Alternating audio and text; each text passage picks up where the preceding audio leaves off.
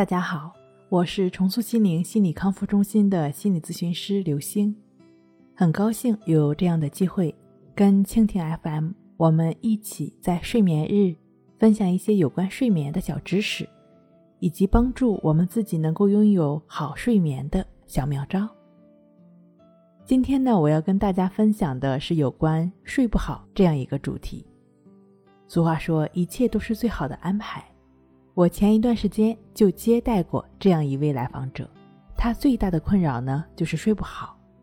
经他同意呢，今天以他的睡眠障碍这样的一个状况为案例，跟大家来进行分享。他提到说，从去年十月份，因为长期失眠、工作紧张、压抑，难以坚持，就辞职回家了。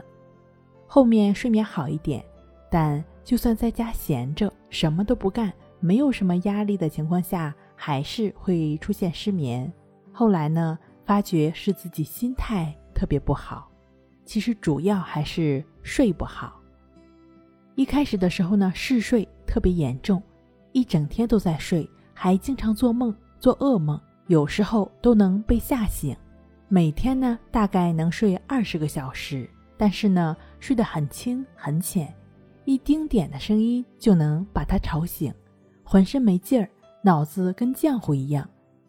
家人跟他说点什么事儿呢，半天反应不过来，前脚刚说完，后脚就忘了，记忆力特别的差。今年二月份的一天晚上，半夜突然一下子就醒了，手抖得厉害，不敢大口呼吸，心也是揪揪着，怕自己死过去都没人知道。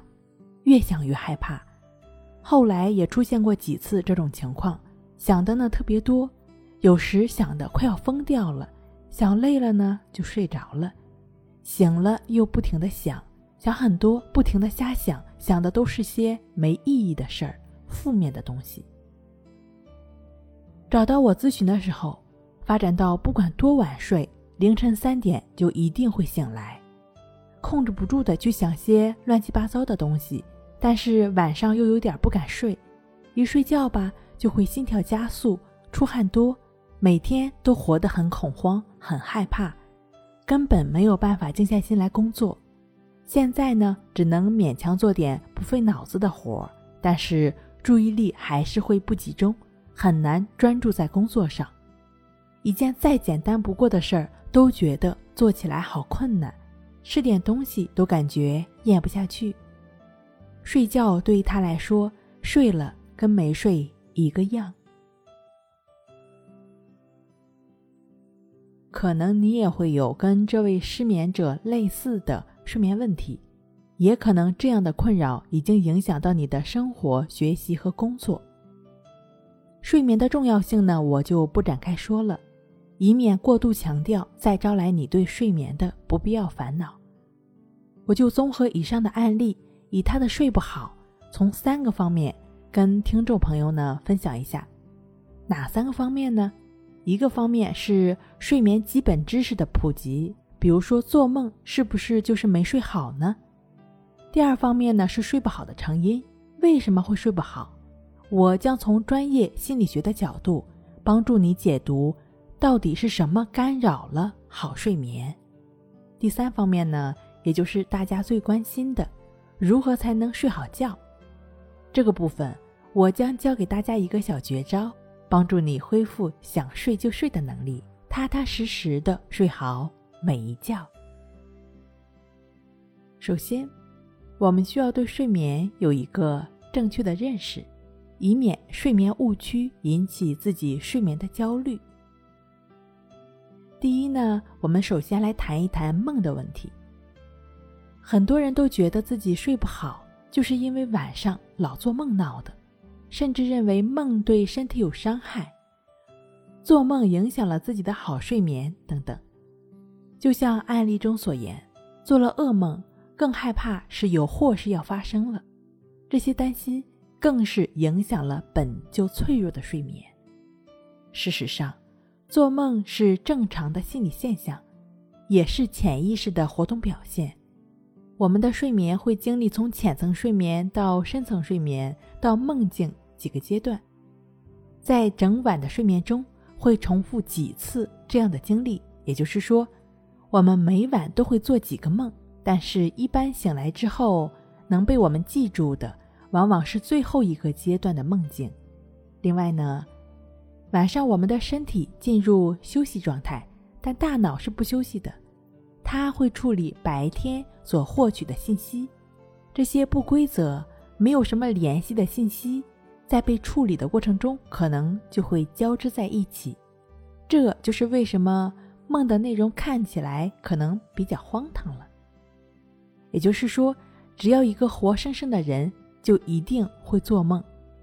刚刚我们也有提到，实际上，通常梦境的内容呢是不具有现实性意义的。梦境的情绪呢，可能体现着我们最近的情绪状态。所以呢，我们需要正确的看待梦，不要抗拒这种自然而又神奇的生命现象。那如果现在我问你一个问题，说你睡够了吗？你首先想到的是什么？你可能首先想到，我昨天晚上从十一点睡到早上六点，我睡了七个小时，是这样吗？你也会这样评判自己是否睡够了吗？当然，这样一个量化的数字是比较容易评判我们睡眠的指标，但是这同样是不严格的。我们不能说一个人睡了四个或者五个小时他就没睡好，也不能说像案例中提到的来访者，他一天睡了二十几个小时他就睡好了、睡够了。通常呢，青少年、儿童需要的睡眠时间略长，那老年人需要的睡眠时间呢，可能就会略短。但是每个人情况不同，对于睡眠需要的时间，其实没有一个严格的标准。一般睡眠时间在五到十个小时，甚至四到十个小时内，都属于正常的睡眠时间。只要我们白天的状态尚可，睡眠的数字。并不是那么重要，重要的是我们的睡眠质量，也就是深度睡眠时间。提高睡眠质量，不做睡眠的无用功。这一方面呢，我们会在接下来的分享中提供给大家简单有效的提高睡眠质量的方法。在这个部分的最后一个阶段，我将给大家普及的问题是：遵从睡眠的自然性。小宝宝出生之后，没有人教授他要如何睡觉，他却睡得很香甜。为什么现在的我们却总是睡不好呢？这并不是说随着年龄的增加，我们的睡眠能力被削弱了，这不是事实。睡眠是一种非习得性的行为，是生来就有的。随着太阳升起，我们的身体机能会逐渐的被唤起。交感神经呢开始活跃，白天就是身体活动的时间。太阳西下，褪黑素呢就会增加，副交感神经活跃。夜晚呢就是我们身体休息和放松的时间。睡眠也是遵从自然发展规律的，日出而作，日落而息，就像四季的更替一样。只要我们遵从自然而生活。睡眠一定是自然而然发生的。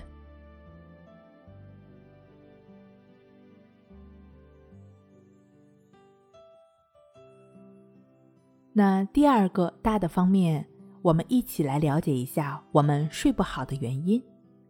从心理学角度来看，任何的心理现象产生都有内因和外因两大因素。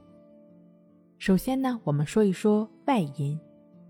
造成睡不好的外因有哪些呢？比较常见的主要包括不适宜的光照、不适宜的睡眠温度以及过度嘈杂的环境等睡眠的环境。当然，也不乏会有我们自己作的事儿，包括药物滥用、睡前剧烈运动等等。睡眠环境的改变是相对容易的，比如说给卧室换一个遮光能力较强的窗帘。调整好空调的温度，并尝试适合自己的被褥，尽量避免尖锐或过度嘈杂的环境。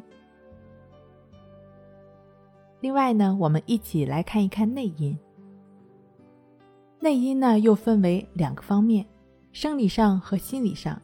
生理上呢，主要包括身体上的饥饿、疲劳等，都有可能一定程度上影响到睡眠。吃点东西或者稍作休息，这种问题就解决了。对于睡眠干扰最大的，恐怕就是躯体上疾病。身体上器质性的病痛，比如说刚刚做完手术的病人，伤口的疼痛呢，势必会影响睡眠。但即便是这种状况，运用后面分享的小妙招，心理上的疼痛也就会必然减少了。造成我们睡不好的心理上的因素有哪些呢？一方面是生活、学习、工作的压力，如果不能处理好压力，由于压力性事件而带来的诸如紧张、忧郁、烦躁等的负面情绪，往往会干扰我们的睡眠。当然，随着压力性事件的消失，我们的睡眠也就会逐渐好转了。第二方面，也就是大众普遍的失眠原因，对睡眠的焦虑。失眠不可怕，可怕的是害怕失眠。反观，这就是对睡眠这种自然现象的抗拒，想着赶紧睡着，试图通过各种方法帮助自己快点入睡。不断的检查自己有没有睡着，怕晚上睡不好，影响第二天的睡眠状态，从而影响工作、学习、生活，甚至害怕对身体造成伤害。也许是曾经的失眠经历产生了恐惧心理，一到晚上就怕自己重蹈失眠的覆辙，想方设法的让自己睡好觉，但结果往往是适得其反的，越是过分关注，就会。越睡不着，越睡不着呢，就会越焦虑，越焦虑就越难以入睡了，如此恶性循环，结果害怕失眠，就真的失眠了。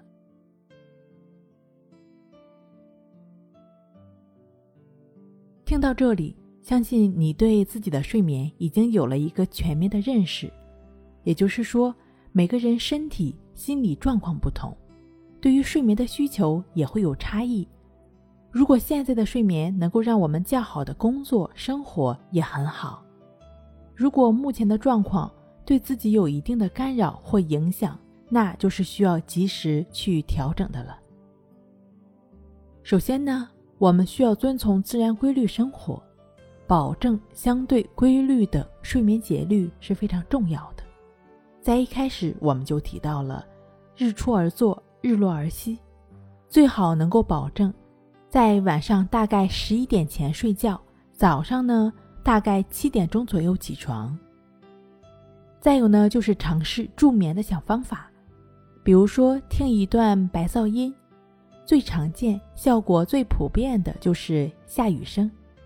你不妨下载一个下雨声的白噪音在手机上，听听试试。如果你的睡眠对看书有免疫的话。